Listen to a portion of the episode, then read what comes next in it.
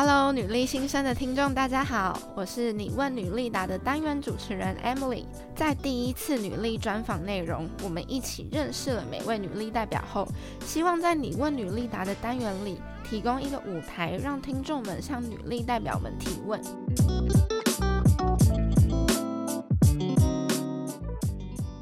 今天非常开心，邀请我们女力专访第九集乔西咖啡沙龙的主持人 Chelsea 回到我们女力新生的节目，成为你问女力答的第四集来宾。如果你还不认识 Chelsea，我非常推荐你先去听听 Chelsea 精彩的女力专访内容，再回来听今天的这集节目，也会更有参与感哦。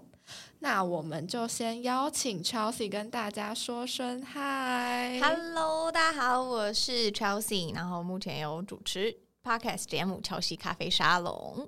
那今天的节目上，我们一样会由我对 Chelsea 做提问，再接着请 Chelsea 回答我们女力听众的问题。这特别的是，我们这次收到的提问非常丰富，所以我们就马上开始吧。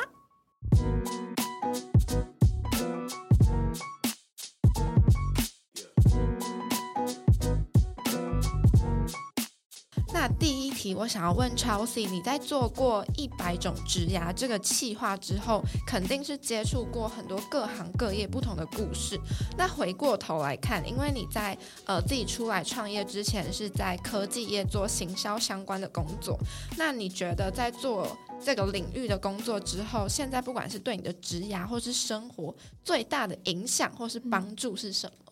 嗯，我觉得很有趣的是，因为呃，之前都是在科技产业嘛，但是我可以把它分成就是三个部分，一个是就是在科技产业的一些对我的帮助，然后还有就是因为我加入过很多呃不一样体制的公司，有可能是比较大的规模的外商，然后也有比较可能小规模的新创公司，嗯嗯，然后那时候我其实都有尝试过，也都体验过。那我觉得以我从大学那时候实习的时候，然后一直到后来真正加入这间公司，然后它是一一间外商公司，那这间公司会让我认识到一个还蛮有趣的，就是我觉得在那边我的视野变得比较宽广，就会知道说，哎，怎么样跨国合作啊，或者是那种很大型的那种跨国专案是怎么样进行的，或者是说，那一个公司它的体制非常的非常完整，然后它的。跨部门每一个部门也都是结构都是很完整的，这样的专案是怎么进行？我觉得这是第一点，就是在那边会学到很多以前在学生时期没有就是接触过的东西，然后这是我觉得在。比较大规模公司学到的，那后来呢，我就加入一个反差超级大的公司，就是 新创公司。嗯、大家也都知道，说其实新创公司刚开始起步的时候，一定是没什么资源嘛。所以我们我觉得那时候我学到最大的事情，还有对我现在很有帮助的事情，在于说，我知道说怎么样用有限的资源去达到。比方老板的 要求，或者是我们定定的一些目标。Oh. 比方说，我们那时候要推出一个新的 App，大家都知道，你就是推出一个 App 就很难行销，因为其实没有人认识你这个品牌，然后你也不是什么大公司出的品牌，那为什么大家要用你？为什么大家要加入你？然后那时候是在做 B to C 市场，所以我们想了各式各样、各种的方式，就是。比方说做社群什么，这是一定会做的嘛。然后我们那时候还办了线下的呃宣传，线上的宣传，然后到处去 road show 什么的。所以那时候其实我跟我的 partner 们，就是其实也没几个人，就是大概三到五个人吧。然后就做了很多很多不一样的事情。然后再来就是那时候其实因为人很少，所以比方说有一些海外的机会的话，可能老板派你去，他就派你一个人去。嗯他他 就是你一个人，他顶多可能就是在跟一个另外一个 partner 就两个人，然后你们就要去可能 hold 那个场，然后可能三天这样，对。然后那时候是我觉得说，我一直去冲撞自己的舒适圈，因为我就觉得说，就是其实那时候在做这些事情的时候，我每天都觉得说，这到底有没有办法成，有没有办法做到，然后每天都怀疑自己说。我觉得我不行哎、什么？然后可能就是连要出国之前，就是可能去参展之前，我都觉得焦虑到炸裂，就觉得说我会在那个台上就是紧张死亡这样。对对对，所以我觉得呃，新创会让我学到这些东西，而且很有趣的事情就是，其实我在这些新创的这些伙伴们，他们最后大概过了时过境迁嘛，三到五年之后，其实他们自己也都陆陆续续的有一些可能自己自己也会去创业啊，什么什么。所以我觉得可能。在那边认识的人都有一些比较创新的 DNA 嘛，我觉得这是跟就是外商比较不一样的地方，应该也是学的比较快的一段时间吧。对啊，因为你就只能学，然后自己找资源。对对对对，然后以前其实我在外商的时候，我是资源很多。嗯、那我觉得那时候学的反而不一样的地方是，你要知道说你要怎么去分配这些资源，因为你资源太多了。然后老板就会问说，为什么你要拨这些钱给这个这个地方？为什么你要这样子分这些预算？那你这年度的计划，哦、因为其实当你资源多的时候，你的计划可能要做的更加的完整，没有办法像我们在外商一样，呃，没有办法像在新创一样，就是。我遇到这个困难，我就立刻去解决，就是有点像是突击部队一样。嗯嗯、但我觉得以前是比较是防守的那一种感觉，嗯、所以嗯，这是我觉得两个比较不一样的地方。然后再来就是提到科技产业好了，科技产业我觉得会训练我一个事情，就是其实我现在还蛮会自主动的去接受一些现在在发生的新科技，也会觉得很有兴趣。然后或者是这个。有帮助的地方在，比方说你在，因为我会访很多不一样的来宾嘛，对所以其实有时候我们在聊一些话题的时候，你会发现说，哎、欸，你们话题好像变得比较宽广。哦、有的时候聊到可能相同领域的或者不同领域的，你可以去分享说你以前做了什么事情，然后最近关注了什么新科技，你觉得很有趣，就是会养成你自动自发去吸收这一些新知吗的一种习惯。嗯、我觉得这是对于我现在自己出来。比较大的帮助，然后可能以前认识，就是其实我觉得，呃，有工作过，然后有接触这一些不一样的产业、不同的规模，每一个每一份工作都是对我现在有很有很有帮助的，因为可能那时候认识的同事又会介绍很多不一样机会给你，嗯、或者是那时候，其实我现在还是有在帮我之前的公司做一些就是 by project 的案子，所以我觉得，嗯，一直到现在我都还觉得帮助很大，嗯。主要就是有累积人脉，现在就可以继续。对对对对对。然后其实大家也会，比方我有一些机会，我觉得可能还蛮适合他们或什么的，哦、我也会互相介绍一下。对对对对，这样很棒哎！嗯、因为我之前实习的时候也是有在新创，也有在外商，嗯、然后很。很刚好的是，我在外商的时候负责的客户也是科技业，哦、所以我就很懂你刚才讲这些。嗯、我觉得在新创的时候，真的很容易不知道自己做的事情到底有没有帮助，就想说我今天忙，对，就我今天做了这么多事，那。好像明天还用得到吗？明天感觉就变了，对，对就是很容易朝令夕改的感觉。对，而且朝令夕改对你来说是一个非常普通的事情，对，非常普通。对可是就是相较在外商的时候，就比较像是人家跟你说怎么做，嗯、就是可能他们以前经验很多，所以你就是负责照着做下去的感觉。我觉得是不一样的感觉。然后你要很会去做计划，对，然后写那个分析报告，对对对对，你要很会做报告，要很会 present。要很会合理化你做的事情，没错，就是这样，没错。而且我也很认同你讲科技业就是可以不断在呃新的趋势上面，嗯、因为我有问过很多进科技的朋友，他们为什么要进科技业？因为就是感觉跟我们学的东西很不像，因为我大学的时候是学语言的哦，对，然后我就觉得嗯，跟我们学的这么不一样，你为什么想进科技业？然后他们的理由真的十之八九都是因为他们觉得可以接触到最新的东西，嗯、就有站在那个浪潮上的感觉，时代的浪潮，时代的浪潮，对，所以我就是之后也蛮对科技业蛮有兴趣的，之后可能再请 Chelsea 帮我介绍一下。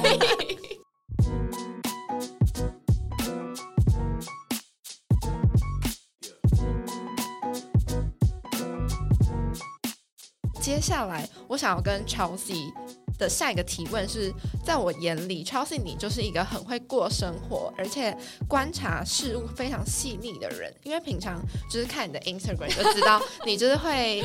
那个种种植物啊，或者是从你大学的时候就在经营部落格教烹饪嘛？对对对。那你是，那我想要知道，就是你平常是怎么分配这些活动？比如说你在什么样的心情下会去选择烹饪？什么样的心情你今天会想种植物？或者是你今天出门前是不是在整理房间？对，还有插花，对，插花。你是怎么分配这些兴趣的？OK，我觉得它好像比较不是一个分配的概念，它比较像是一个。习惯，比方说，我会习惯，我觉得它可以是称作一种，我很喜欢仪式感这件事情。我也是，因为我觉得仪式感是一件可以让自己觉得哦，我活着，对 对，对那种感觉。那他可能，比方说，我会刻意的提早半个小时起床，可能就准备一下自己的早餐，就是很简单的早餐，然后帮自己可能泡个咖啡啊，或者是就是做一杯拿铁，泡杯热茶什么的。对我来说，哦，我知道，我现在就是每天只要碰到咖啡，我就知道说我要开始工作了，哦、就是它是一个开启工作的感觉。那比方说，帮植物。喷喷水啊，就是我觉得那其实是一个养成习惯的养成，就是日常。就比方说那时候我刚开始接触植物的时候，是因为我有一个很空的阳台，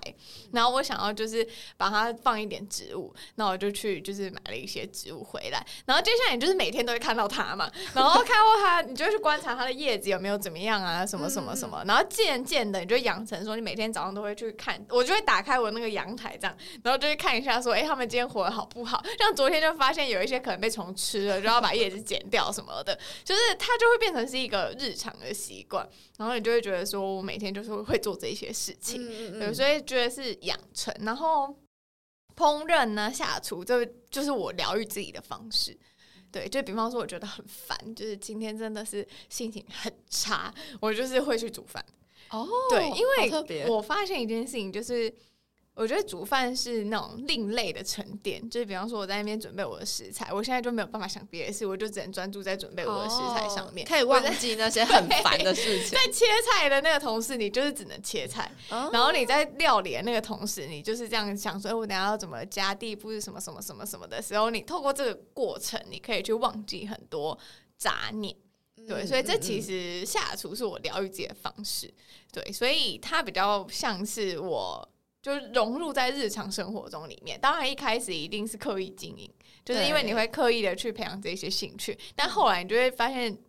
久而久之，它变成是你生活中的一部分，这样。哦，嗯、就会有点像是每天的 routine 一样，就是早上起床就要看一下植物好不好啊，对，花有没有插好，每个周末都要去花市，然后就是选一些可能，哎、欸，因为每一个季节的花不一样嘛，对，所以其实春夏秋冬的那个我插出来的花都长得不一样，这样。对，对那你有特别去学插花吗？还是学烹饪？就是在养成这些习惯的时候。烹饪，我有时候会看到一些那种异国料理，我喜欢的，我会去上；嗯、或者是一些我喜欢的那种烘焙的，我会去上。那但是老实说，插花这件事情还没有。不过这件事情呢，就是列为我二零二一的目标，就是我可能会想要去花一点时间去培养这个技能。就我会觉得说。就是开始就是擦出一些兴趣，然后就会想要再去、哦、想要再多投资。对对对对对对对。哦，那我还听 Ann 说你最近在打泰拳吗？哦，对，前阵子前最近没有，我最近没有在打泰拳。我其实比较常做的运动就是游泳，然后跟重训。哦嗯，对，然后泰拳是因为我这个人就是很喜欢尝试一些有的没的，然后所以那时候我住的地方刚好旁边有一个那种泰拳的拳馆，然后我就想说好吧，那我就报了几堂课，然后我就去试试看那，但其实超好玩的，真的吗？对，我觉得很好玩，就是会很累，可是很好玩。对，然后后来我就搬家，我就现在就是有点荒废这件事情，但整体来说你是喜欢这件事，整体来说我喜欢。然后我前阵子又尝试了一个壁球。哦，我知道壁球，对对对对，感觉也很很累，也很累，那很累。我第一天跳完，啊，不是跳完，我第一天打完之后，我隔天就是全身超酸痛，哎，就是反正应该是说，除了这两个运动之外，我都还会去尝试很多不一样的，嗯，对。然后周末的时候，我很喜欢去爬山，哦，对对对，真的是兴趣多元，对，就是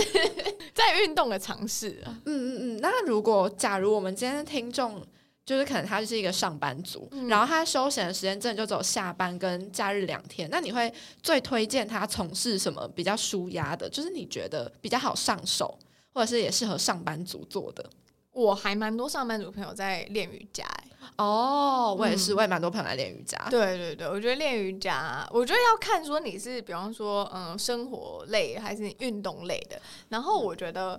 爬山我超级推荐，就是我真的很推荐大家去爬山。原因是因为我觉得就是人，我们其实现在有一有一点就是被关在水泥丛林里，对，对都市里。但是其实我们其实是原生于自然的，嗯，所以每次我去爬山或者是去接触大自然的时候，我有一种我自己去被。就是什么 refresh 的感觉哦，oh. 对，就会觉得说我好像就是整理了这一整个礼拜的辛苦，爬完真的会觉得很舒服哎、欸，所以我超推荐大家去爬山，而且我现在有超多台北私房爬山景点，就是像是我觉得有一些，就是爬山也不一定要开车，如果你是就是那种都市女孩，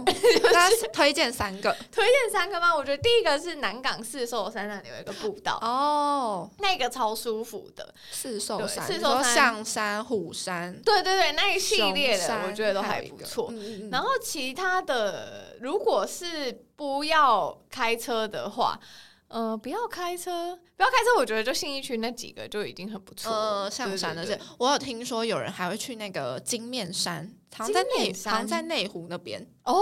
没去过吧？这是我不知道的，因为我前阵子还有去什么金瓜石。哦，那个比较远。天母古道，天母古道我还蛮想去的，嗯、就是类似这种有很多啊，新店也有一些山，哦，就是台北的近郊。可是其实后面讲的这些都需要开车比较方便。可以，那大家就是可以先从信义区象山啊、虎山，啊、我就去过虎山，虎山也蛮蛮好，蛮、嗯、好走的，而且很凉。就是很舒服，我我懂你说那个感觉，就是你呼呼吸到空气感都不太一样。对啊，明明就是一个离你办公室这么近的地方，还看得到一零一的地方，对对 对，你就会觉得很神奇。这样可以可以，我平常假日的时候很偶尔来，也会去爬个山，这样就会觉得嗯。好，今天一整天都很不一样的感觉。对对，所以我觉得其实人就是属于大自然的，所以你偶尔要回去一下，然后去感受一下，感受一下你的那种原生的地方。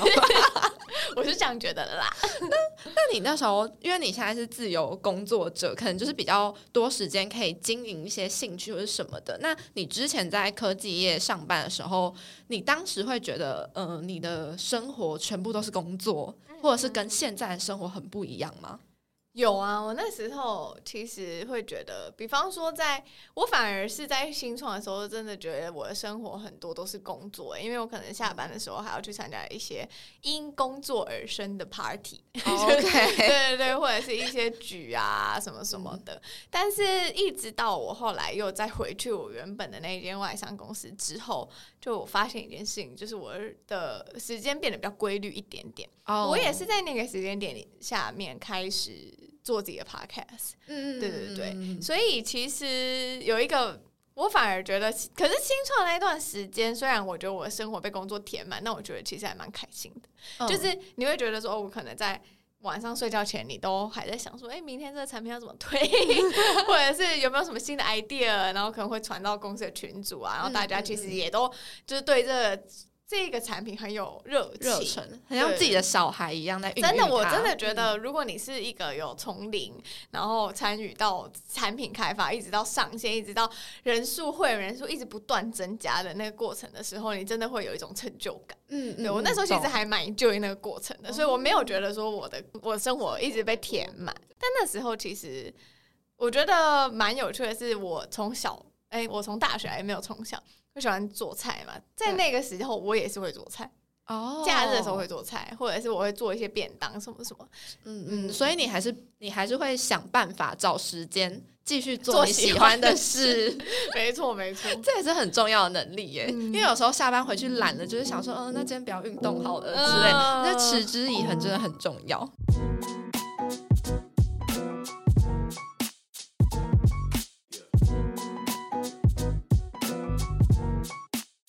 下下一题就是比较接近内心的谈话。好，就是我也发现 Chelsea 像我们刚才从见面到现在大概半个小时吧，他就是也是话不停，很嗨这样。然后我刚下班我就累得要死，一个对比，就我觉得你都是一个随时都是充满能量，而且刚才听你讲你的生活，比如说自己烹饪、插花这些事情，都是很独立，然后会把自己生活照顾的很好的人。那我就很好奇，在感情上也会很希望，呃，跟另一半都保持一段距离，拥有自己的时间吗？还是你的梦想中会跟另一半怎么样生活？哦、oh，OK。其实我没有，我随时充满能量，因为其实我前阵子就是还蛮低潮的，就是我觉得人就是这样嘛，起起高低起伏。嗯，我就是一个可能，比方说我在外或者是在面对大家的时候，可以就是很乐观、很有活力啊什么的。可是有时候，其实当自己一个人静下来或者想一些事情的时候，我还是会有一些低潮的时候。然后只要我发现，我发现就是好像我的朋友或者是听众朋友们就会发现说，比较少出现在社群的时候，就是我需要休息。哦，oh. 所以，我有时候会就是可能离开社群一阵子，就是 maybe 一个礼拜、两个礼拜，我都不发什么动态，就是可能发两三个吧。就是大家就会想说，哎、欸，你也消失太久了，很明显的不同，非常明显，就是表示休息在就是冬眠中这样，对，就是吵的时候这样。对，然后嗯、呃，所以其实刚刚提到感情嘛，我是一个很，我后来就是经过了一些。就是恋爱啊，然后或者是有一些关系的时候，我发现我是一个很需要自由的人，嗯、就是我一个超爱好自由，没有办法被绑住的人。但是不是说一我一定要怎么样怎么样跟很多人什么的，而是说，比方在一段关系里面，如果对方可以给我足够程度的自由，去相信、去信任我的话，我觉得这是我觉得比较舒服的关系。那同样，他给我，我也会给他，因为我觉得通常爱好自由的人也不太喜欢管别人，就是我觉得只要有足够的信任跟默契，你就会知道说，哎、欸，这个人是你可以去相信他的，然后他可能也不会做一些可能你会难过啊、伤心的事情，这样对。然后刚刚有提到说会期待另一半是怎样的相处模式嘛？对，我觉得我之前很常推荐大家看《庄子》，我不知道 就是。因为我前阵呃去年吧就开始接触了庄子，然后他是一个台大教授蔡碧明老师写了一系列就是研究庄子的书。嗯、那其实呃蛮有趣的，就是庄子这个哲学也可以应用在感情上面。那我那时候会想要就是他那本书叫《解爱》，解释的解，然后爱情的爱，然后很厚，很像字典一样。可是我有我大概花一个礼拜把它看完，原因是因为我真的还蛮喜欢里面的。一些感情观跟感情哲学，那他有提到一个，我觉得可以分享给大家，就是我以我以前会这样觉得，但是我没有这么深刻的体认这件事情，就是我觉得另外一半就是最好要是你最好的朋友。哦，就是感觉也可以跟他当朋友一样聊天这样。就是是你的知己，在他面前其实不太需要去假装你怎么样怎么样，或者是不太需要去把自己说成自己是一个哦完美的男友、完美的女友，因为大家知道说每个人一定会有缺点嘛。对。对，然后但是他有提到说，就是即便他在你认识或者是在跟你交往那个当下，他不是你的知己，或者是最理解你的好朋友也没有关系，只要他愿意有这个心，然后把自己呢去。呃，跟你一起进步成彼此互相了解的，我觉得这个就是一个比较好的关系，然后也是我很期待的感情的相处模式，这样哦，很喜欢这个分享，对，这个你可以去看那本书，因为其实我推荐蛮多身边的朋友去看《解爱》这本书，嗯、然后每一个人他们，因为其实。感情有很多面向嘛，对。对，然后其实每一个人在不同的关系经营的过程里面，也会遇到很多不一样的问题，然后他们其实都可以在这本书里面找到解答。哦，所以他是用庄子的一些思想来解释爱情，对，然后他会有很多案例，比方他会有民国初年的时候，嗯、然后那些古人们在谈恋爱，比方说徐志摩啊、林徽因啊，嗯嗯、他们的这些爱情故事啊，然后他会从里面去解释说，哎，你看庄子的哲学套用在里面，谁谁谁这样这样这样，哦。它是有很多故事组成，那同时因为老师是台大的教授嘛，嗯、那台大也会有很多学生嘛，那学生也会去跟他分享说，哎、欸，你的他们自己的感情烦恼，所以老师其实也会去讲一些学生的案例，或者是说在课堂上学生的提问，哦、老师都会在这一本书里面分享出来。所以其实我觉得它是一本就是很容易阅读的书，就是不要被它看起来很厚吓到，所以其实慢慢的读。对于就是自己更认识自己在感情中的样子，然后还有提升自己的情商吗？商。虽然我也没有觉得自己情商多高，但是我觉得都是还蛮有帮助的。有点像是借由书里面别人的故事来在反省自己，对的感觉，也会有新的想法。就是会说，哎、欸，我在感情里面是不是这样？Oh. 就是它里面可能会讲到一些什么练习去体谅对方，然后我就会想到说，哎、欸，我以前好像都站在自己的立场思考，我就觉得说我就是觉得你这样子很不好啊，那为什么你不能为了我退后一步？嗯，就是有的时候我会有这种感觉，但是透过那一本，或者是他提到这个概念，会说是说，哎、欸，可能他这样做，他有他的原因。哦，他的也改变了你的想法了。对，所以我觉得在这种时候，嗯、当你愿意这样子去思考对方的立场的时候，对方同样的也会愿意去思考你的立场。哦，所以这是我觉得生活上的一些小改变，这样。对对对对，懂懂懂。嗯，嗯，那你看完这本书之后，你有觉得自己在你之后呃择偶方面会更看重的哪些特质？要能当我的很好朋友，欸，哎，就是很好的朋友。我觉得，因为呃，我觉得聊得，我以前一直觉得聊得来这件事情很重要，但是我现在觉得这件事情重要，但是不是最重要哦。因为我发现网上跟蛮多人都聊得来，所以就是就是因为他愿不愿意去，我觉得应该是说两个人的共识啦，然后三观有没有一致。嗯对，我觉得我也觉得三观很重要。比方说用钱的方式，对，对，或者是他现实面，他会把钱用在哪里？对，然后是不是跟你一样？如果跟你不一样的话，哦，那真的是很。他如果嫌你一直去买花什么的，对，对你真的就会觉得说，他说为什么要买花？家里就是为什么要插花？你就会觉得可能我们对于生活的看法不太一样。我觉得生活方式就是，即便他可能刚开始跟你生活方式不一样，但是你愿意去接受他的，然后他也愿意去接受你的，然后还有你们两个对未来的共识有没有一样？对，因为其实现在我也是快要就是 二五过后之后，三十未满，对，三十未满，就是会开始遇到身边很多朋友可能面临说要不要结婚，嗯，然后未来要不要去国外住，嗯、然后未来如果结婚了之后小孩要怎么样，嗯，什么是这种很现实面的东西，所以我觉得这都是在进一段关系，或者是说在我现在这个年纪的时候会去思考的点，对，有没有办法去把这些东西。两个人找到一个共识，嗯嗯、不是说你坚持己见，说一定要怎样，而是你们两个这个共识，我觉得非常非常重要。真的，我很同意。我觉得出社会开始就是看对象条件，已经不再是什么身高啊、外表，有真的完全不是。而且我不爱帅哥，喜欢非主流型嘛，也不是，就是我比较在，我觉得不一定要多帅啦，就是、嗯、看就好。对你自己看得顺眼就好，你跟他相处你觉得很舒服就好。我觉得相处是最重要的，还有就是两个人有没有一起规划一个共同的未来，我觉得这是超重要。对，这个人有没有想要跟你有未来？对对对，超重要，超重要。同感，就说到感情要三十位满直线对吧？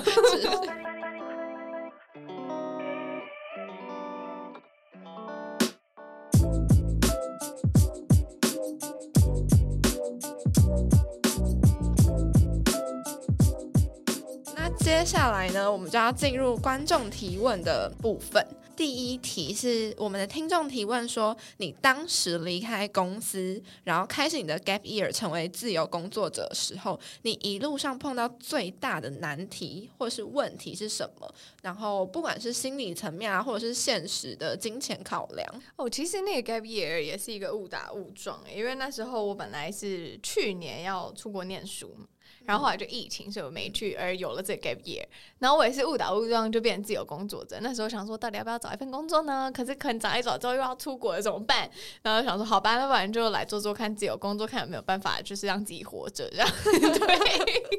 然后当然一定一开始碰到最大问题哦，心理层面会非常焦虑啊，就是。嗯说完全不焦虑是没有的，然后就是你会觉得说以前就是月底就会有一笔就是哎、欸、不错的薪水进账，嗯、就觉得可以犒赏自己一下啊什么什么的。可是呃，成为自由工作者之后，其实你还是会有薪水，可是你会发现说你的薪水是不太固定的。有时候可能这个月很多，可能是你以前工作的两倍甚至三倍，但是有可能下一个月完全零这样，或者是可能是你以前的五分之一。嗯、所以后来我就会渐渐的，就是培养自己去理解，它是一个就是。没有那么稳定的，对，它是一个，就是你只要后来我就发现，你要去看你这一年的，嗯，就比方说你这一年的目标是我要以前跟呃我之前工作一样的水平，那如果你前你可能这个月旺季就比较多的话，你去去平衡一下，你就会大概后来我就因为这样子而去调整自己的心态。嗯嗯嗯嗯，就是比较不会去在乎说那个淡季的时候很焦虑、很焦虑、很焦虑这样。哦，就是放远一点来，放远一点的时间来看。嗯，然后还有就是你那个大目标，如果都可以就是有达成，比方说这三个月就是要呃多少，然后这三个月多少，那没有的话怎么办？就再自己去找嘛？还是怎么样？要不要拓展一些其他服务内容，或者是要不要自己去找其他人，问他有没有需要我的服务等等的？对，我觉得这是一个我那时候调整心态的方式，因为其实我以前。也没有当过自由工作者，然后我问了很多身边的自由工作者，他们都很焦虑。嗯、就是大家一开始的时候一定都很焦虑，就觉得说是不是真的要再去找一份正职或什么什么的稳定的？那我觉得你可以就是去尝试一下。那我就再跳回来，就是现实层面这个问题，就是那时候其实我自己工作是有存了一些钱，嗯。所以我焦虑程度其实没有那么高。我那时候就想，心里很想说，好，假设今天就是真的赚很少的话，我就把我之前存的钱拿来当成一个就是备用金什么的，就是至少我还可以有就是足够活着 的一笔费用这样子。对，所以我觉得那时候先去做好准备还蛮重要的。虽然我那时候也是没有发现自己会有这个 gap year 啦，对，但是就一路一直到现在，所以是。有点误打误撞，其实。那你当初有没有设定一个停损点？就是可能你转职自由工作者多久之前没有可能达到你之前的薪水水平的时候，你就要再回去找一份工作，或者是嗯怎么样的打算？哎、嗯欸，其实没有，很乐观呢。对，我觉得好像。没有哎、我没有特地去设一个停损点还是怎么样的，但是我会去想说，好，假设没有达到我的目标的话，原因是什么？问题是什么？解决方案是什么？其实就像大家创业一样，就是当然会有一个停损点啊，可能那因为有一些人可能会觉得说，哎，创业失败啊，什么什么什么的。但是我觉得在所有的解决方案你都试过，或者所有人你都 approach 过了。之后还是不行的话，就才会去考虑这一个方式。嗯，所以你反而不是设立一个时间点，而是你试过所有方式之后再来看看。嗯，对对对对对对对对，嗯，就是先去尝试。跟那你一开始就是转职自由工作者的时候，身边是已经有一群相似的朋友可以跟你一起讨论这些，还是说你一开始也是觉得自己很孤单，然后不知道自己做的事情对不对，或者是什么的？其实身边的人都还在。外商领着很高的薪水，然后其实一直到后面可能接受我越来越，因为我发现其实还蛮多 podcaster 是自由工作者的，嗯，对他们可能也会接一些案子啊什么什么的，然后就是因为这样才开始认识比较多人，然后。比较多这样心态的人就会比较聚集起来这样子，然后刚好可能身边之前在新创工作的朋友也都自己出来创业，然后他们可能刚开始也都是以自由工作的心态，就是那个时候才大概过了三个月到半年，才开始身边有一些比较同温层的人出现，所以其实也没有到那么快。那你觉得一开始就是转职的这个过程中，你遇到最大最大你最需要去克服的事情是什么？因为呃，如果是我自己想象的话，就是如果呃你要产出内容，但是如果对我来说啦，我就会最担心我我产出的内容是不是大家喜欢的，oh. 或者是我的呃客群到底在哪里，或者是我要怎么定位我自己，或者是我要怎么找我的风格？对，就是这这方面的烦恼，你有吗？我觉得有的时候是我有一个很小的烦恼，就是有时候可能会为了要，比方符合这个月我想要达到的目标，我可能会去做一些比较自己可能比较商业类的案子，哦、那可能就会比较没有那么创作者的心，这样他可能真的就是一份工作。嗯，对。那这时候我刚开始还蛮没有办法克服，我就会觉得啊，这个美感不行这样，对，但这个这这个不行这样。但后来就是觉得说。其实你只要在你自己的标准，然后跟业主的需求里面做一个取舍，可能你自己看觉得这六十分，业主看可能觉得八十分，他也觉得说你这样就够了，嗯、那你就不要再逼自己了。嗯、就是我刚开始会有有一种这样子的感觉，跟自己过不去的感觉。对，然后会觉得说自己就是一直都做的不够好，可是业主超满意这样。哦，对，然后我就会觉得说这好像跟。就是会有点背离自己原本的那个心，但是后来调整一下，就是觉得说，嗯，如果你把它看作是一份工作的话，你的你的职责就是要让你的业主满意。今天你的业主满意的话，其实你就完成你的任务了。哦，嗯，这个调整心态的过程很重要，这很重要哎、欸。我觉得我就是很常卡关在这种地方、欸，因为有些、哦、有些商业案子就是他还就是没有办法完全的照你照你，对对对对对。所以真的就是需要取舍，懂？那当初你在转职变成自由工作者的时候，我知道你一开始做一百种职涯的时候，是有一些是朋友介绍的受访者什么的。嗯、那你有没有一些陌生开发的经验？然后其中有什么诀窍可以分享？哎、欸，我蛮多陌生开发的经验，到一直到后面，就是我可能会在媒体上面看到一些，就我觉得还不错的职人，然后我觉得很有趣，自己也很想要认识的那种。那我觉得这有一个呃，你刚刚提到的诀窍嘛，就是。这个诀窍要是你自己也很想知道这个故事哦，对，所以当你自己很有兴趣的时候，你在摄取他的故事的时候，你可以抓住一些重点，然后你在写你的邀请信的时候，你可以把你的那一些内化的那些资讯提供给那个受访者，让他知道说，哎，就是我是真的很想要知道，我是还蛮有诚意在准备的，然后我也很希望你可以跟我的听众分享。然后我还有另外一个，如果你是已经做一阵子的 Podcast，我觉得有另外一个小小的诀窍，就是你可以去找。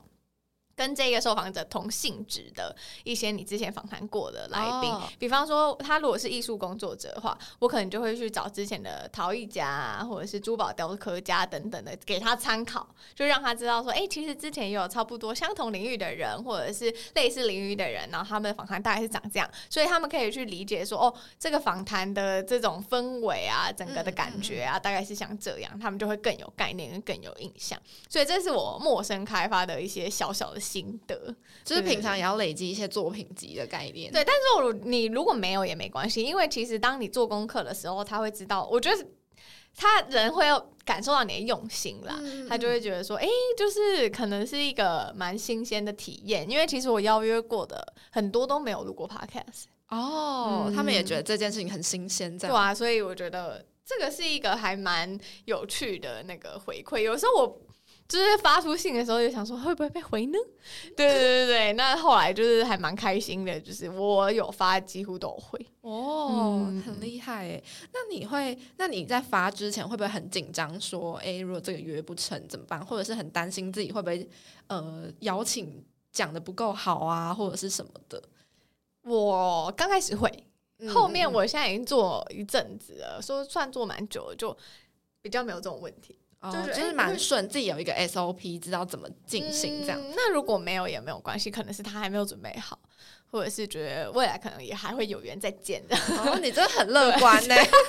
因为如果要是我的话，我就会超级担心的，受伤，对，就是可能送出之前就是已经想超久、超紧张，然后送出之后又在想他不知道什么时候会回我，嗯、然后后来就是突然他很弱，就突然回我 email，然后我看到那个缩图，我可能就是还不敢看这样。真的哦，我就很爱穷担心那样，这个心态也是蛮看个人的。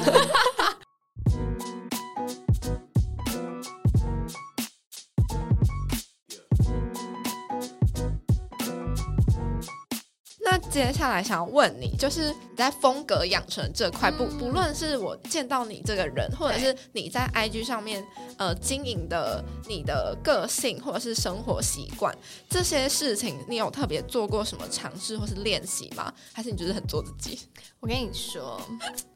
特别尝试或练习哦，其实我觉得风格不单单只是好看。然后或者是不好看，这么两极，或者是自己喜欢或不喜欢。其实我觉得风格体现的是一个你对这个世界的认识，然后还有你背后的价值观，跟你的就是很多嗯，那那叫什么？你背后价值观跟你的消费消费方式消费方式，还有你接触的环境吧。对，还有你，你的同温层。嗯嗯，那我我一直很。推崇一个概念，就是我觉得风格啊，或者是生活这件事情是不需要花大钱的。嗯、对，就是大家可能会觉得说，哦，我就是要买很多东西装饰我家里啊，还是什么什么有的没的这样子。但是我觉得装饰是一部分，但是这些东西是不是你有意识的去买它的？对，比方说，我今天呃买了一个杯子，或者是我今天我今天买了一个。假设可能杂货店的十元杯子，它可能是一个量产的塑胶杯子，这样你你也可以用，你也可以用的很好。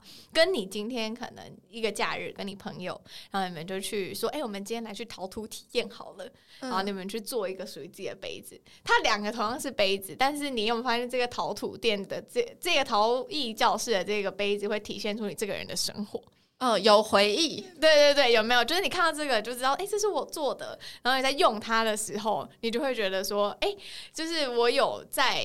我会觉得我会有在生活，哦、然后我会觉得这个东西承载的是一些比较快乐的感受。嗯嗯，然后它放在那边，它可能是很好看的，它可能是有手做的温度的。对，所以我觉得风格其实是。体现一个人对这个世界的认识，跟你过生活的方式，然后跟你消费的方式，对你去选择的那些东西，你选择做这项消费背后原因是什么？对，我觉得它其实是要透过很日常的观察，它其实也没有多难，就是你在买每个东西，你在生活上，然后你可以去透过一些观察，然后还有去去理解说背后很多很多不一样的原因。然后比方说，像我以前大学的时候啊，很喜欢买。很多衣服，就是你知道，我大学的时候就觉得，我就是每天都要穿的美美的这样子，对，就是、很有点风格，对对，当时的风格。但是你知道，你就会发现说，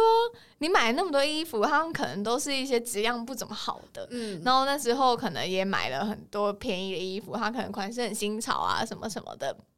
我现在全部都把那些衣服 丢掉，就是你觉得那边断舍离，疯狂断，都是以前那些雾买很便宜，然后质量不好的衣服。那现在我觉得我宁愿花多一点钱，可能一件衣服三四千块、两三千块，可是那一些我以前高价买的衣服可以穿到现在。嗯，我记得我牛仔裤有一件吧，就是好像穿了十年。然后我现在走在路上哦，都还会有人说那件牛仔裤很好看哇！对，所以我觉得就是你多花一点钱买这些比较好的东西的时候，其实也是一种风呃风格养成跟你对自我的认识。对，我以前就会觉得说，好像大学的时候我在乎别人怎么看我，对，然后那时候我也很在乎自己是不是永远光鲜亮丽。嗯，但后来我发现，现在就算我穿的很简单的衣服，然后我衣服可能也都是好几年前我就在穿的衣服，但是那是。一个人，但是其实你整个人的气场啊，或者是整个人给人家的感觉啊不一样的时候，其实我觉得那整个感受也会不一样。对，所以我觉得风格真的是日常的观察累积，也就是有有意识的去呃选择你生活想要接触的事情，嗯、或者是买的东西的那种感觉，然后不知不觉也就会。塑造成一个你个人的风格，对对对，就是也没有那种很刻意一定要干嘛的感觉，没有说我今天就是要走波西米亚风，所以我要去买一堆波西米亚风的东西，也不是，但有可能是，比方说这个秋天，我觉得我很喜欢这个风格，所以我开始慢慢去收藏一些，哎，我觉得可能在路上看到一些很符合这个风格，你就买回回家放，嗯、这样它就是。很不刻意，但是是很自然而然融入你生活里面的。对，我后来发现了这件事情。嗯，也是一种生活仪式感的体现。回到你最一开始说的，对对对，它真的是融入在你的生活的，不用刻意去营造，对啊，你也不用刻意说。就当然，我觉得每个季度为自己换一个新风格，或者是换一个新的环境，换一点被套啊，什么什么的，一定会让你心情比较好。但这时候在选择的时候，你可以可不可以去选择可能质量相对好，然后价格可能适中这样，但你可以用很久的。对，我觉得这是。就是二十五以后的体会的。那 Chelsea，你觉得美感是天生的吗？美感，我觉得美感可以培养。哎，那你觉得你自己是天生还是培养出来的？我觉得每个阶段喜欢的东西都不太一样。对，会差很多吗？以前可能会喜欢一些很可爱的东西呀什么的，但是后来越长大之后，就越来越喜欢比较简单啊、耐看的东西。这样，嗯，但我是觉得可以培养，多看那些。就是美的事物啊，多接触大自然啊，看一下大自然。你看大自然很多东西，它就是原始的美。嗯，花为什么它但是很天然，它很漂亮。水果，我有时候觉得水果其实蛮可爱的。对，水果的样貌啊，植物的样貌啊，海啊，这些其实我觉得都是除了疗愈自己之外，我觉得多接触这些东西，自然的美啊，或者是比方说你也可以去看看展览啊，我很喜欢看画啦。嗯，对对对。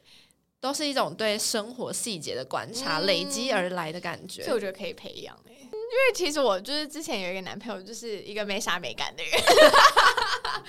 你说穿衣风格很堪忧那样吗？没有，穿衣风格还好，可是他在选东西的时候，比方说选一个。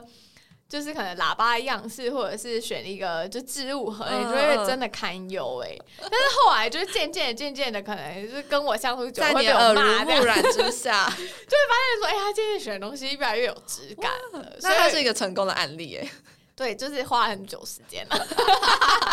你就会发现这个人好像越来越会选东西了。他选的东西会比较简单，然后可能也会比较有质感。对，所以我觉得可以养成。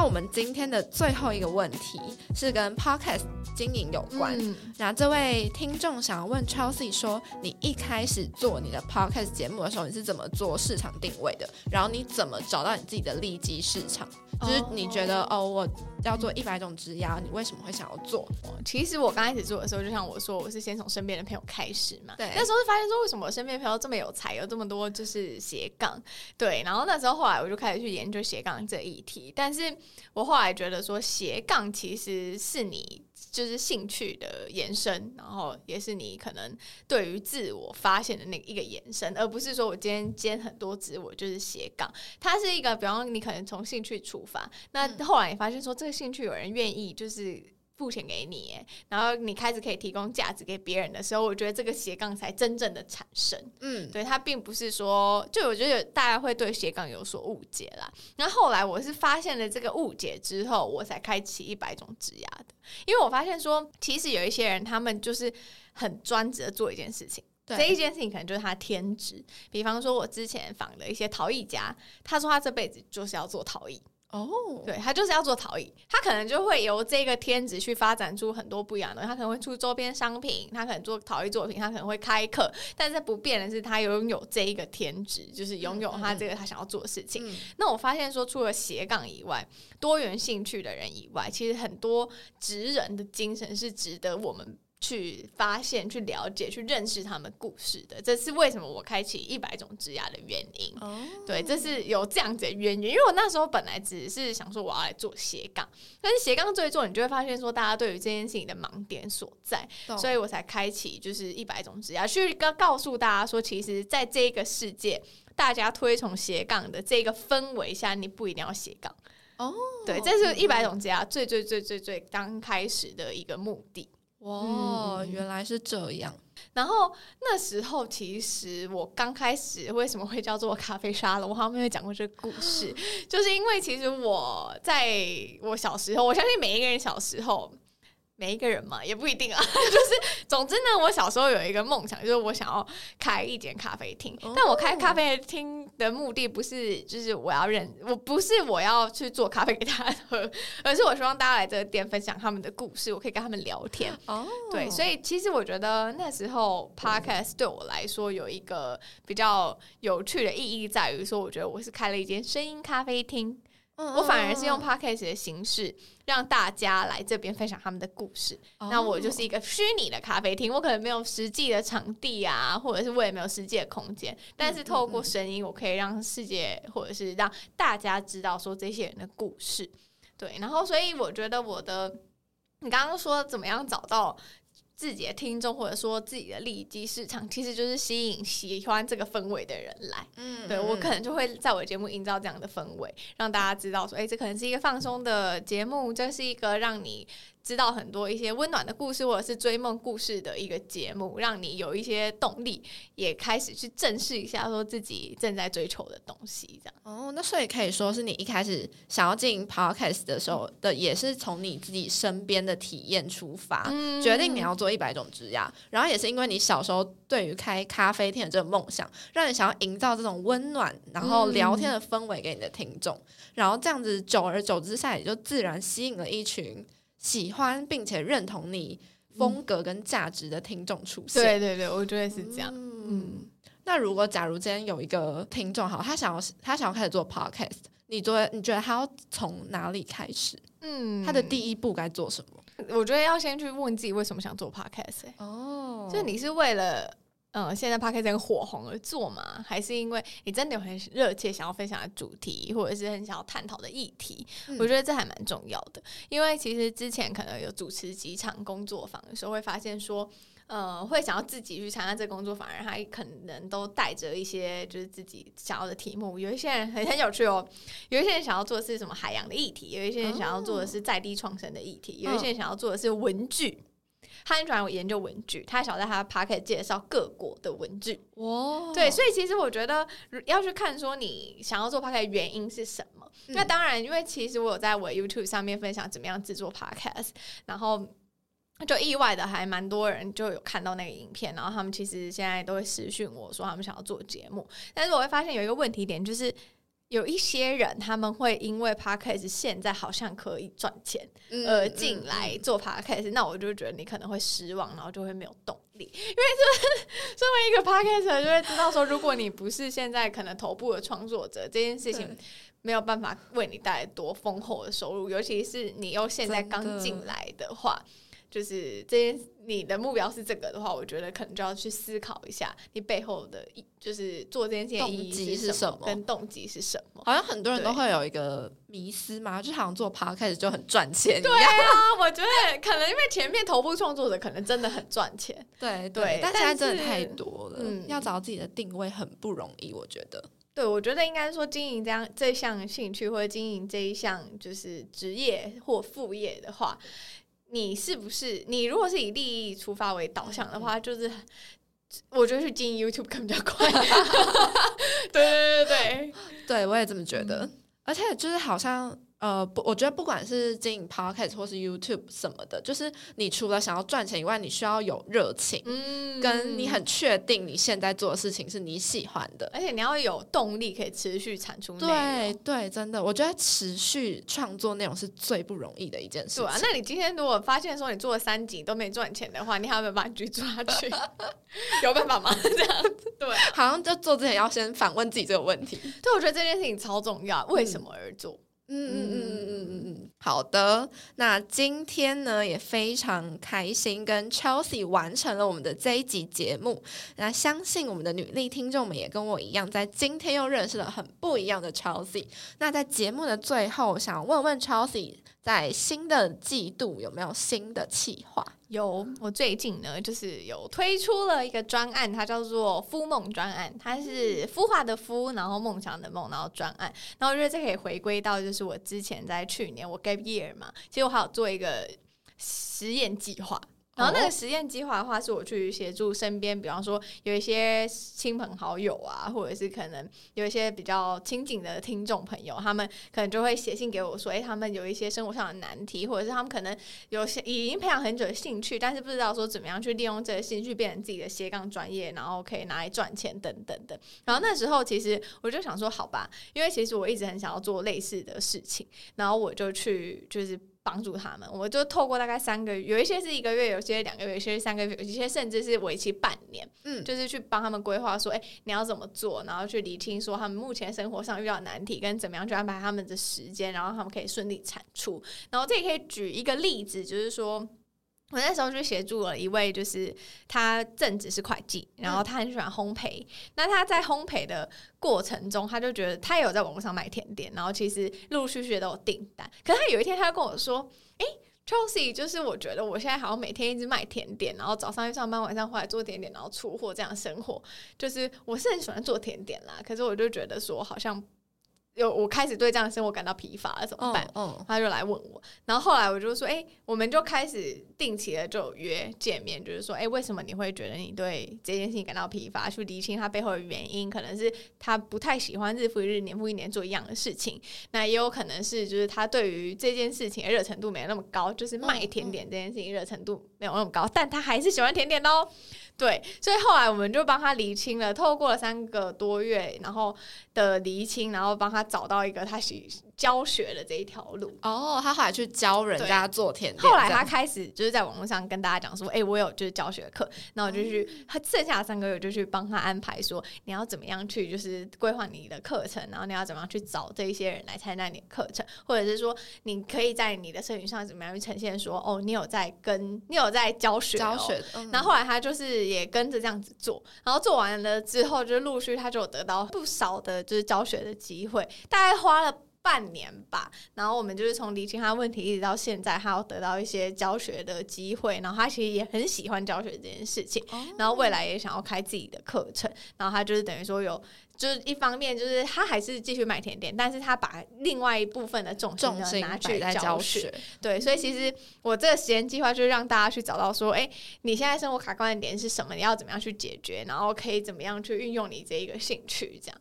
对。Oh. 所以其实还有其他的案例。那这个专案呢，我这可以在我网站上面看到。那你就输入我的网站 i m c h e l s e a 点 c o m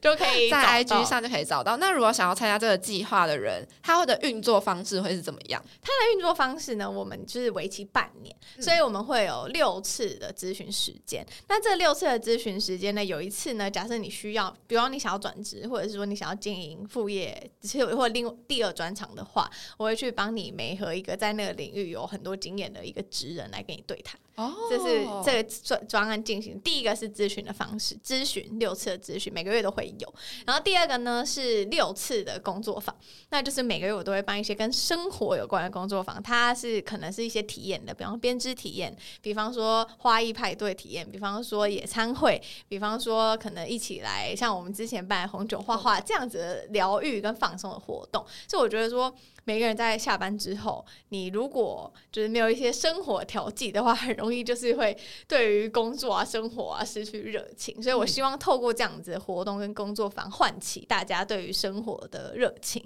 对，那这是这个是这个方案的第二个是这个。那第三个呢，就是我们会有一个，就是每个月的时候，我来跟你对谈嘛。对谈的时候，大家知道我是一个喜欢生活的人，所以对谈的时候呢，我都会去选。我会去选一个适合现在你这个状态的一个生活选物给你。哦、oh.，对，它可能是一本书，它可能是。嗯，可能是一个蜡烛，它可能是一个香气，它可能是一个杯子，一个什么什么什么的，是不是会有我就是根据你现在我觉得哎、欸，你可能需要哦的东西，然后挑选、精心挑选给你，就是每个月都会有一个这样子。最后呢，就是 是不是很长啊？这个服务内容 很丰富啊，一个大礼包的感觉。然后最后呢，就是在因为我们现在这半年了，那因为根据我时间计划的这个呃。过程我发现说，大概是半年到一年的这个过程里面，你半年一定会有一个小小小小的成果，嗯，所以我希望大家可以去展现这个成果，所以我会去协助你，可能办一个可能是小小的规模的展，然后去展出你这一年你做了什么。哦，对，比方说你这一年你想要培养的技能是，假设以我好，我想要插花。那我就可以在那边展示说，哎、欸，我的花艺作品什么什么的，可以让大家来看。Oh. 有可能是跟咖啡厅合作啊，有可能是比较，如果人比较多的话，可能就是会去租一个比较大的展场，然后让大家来看各个领域每一个人在这一年到底做了什么，有怎么样的变化。所以最后十二月的时候会有一个这样子的成果发表。对对对，因为类似这种感觉，因为其实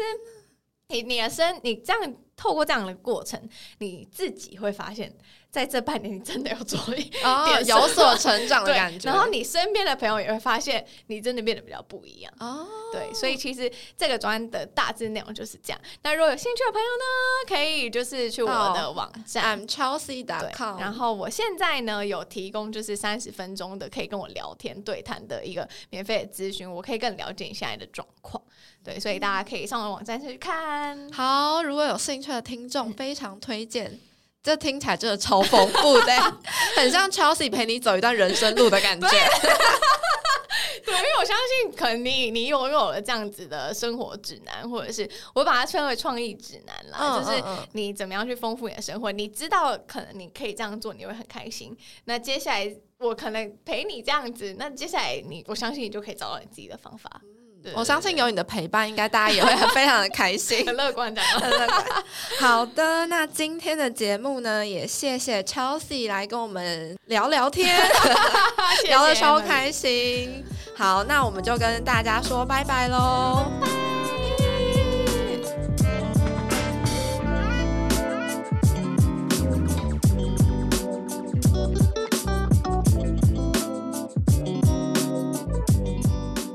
在节目的最后，我一样要和听到这里的女力听众们公布，我们下一集节目将邀请女力健心室的创办人佩佩。如果你有任何关于运动健身、健康饮食或者是运动心态上的疑问，现在就到我们的 IG 小盒子留言给我们吧。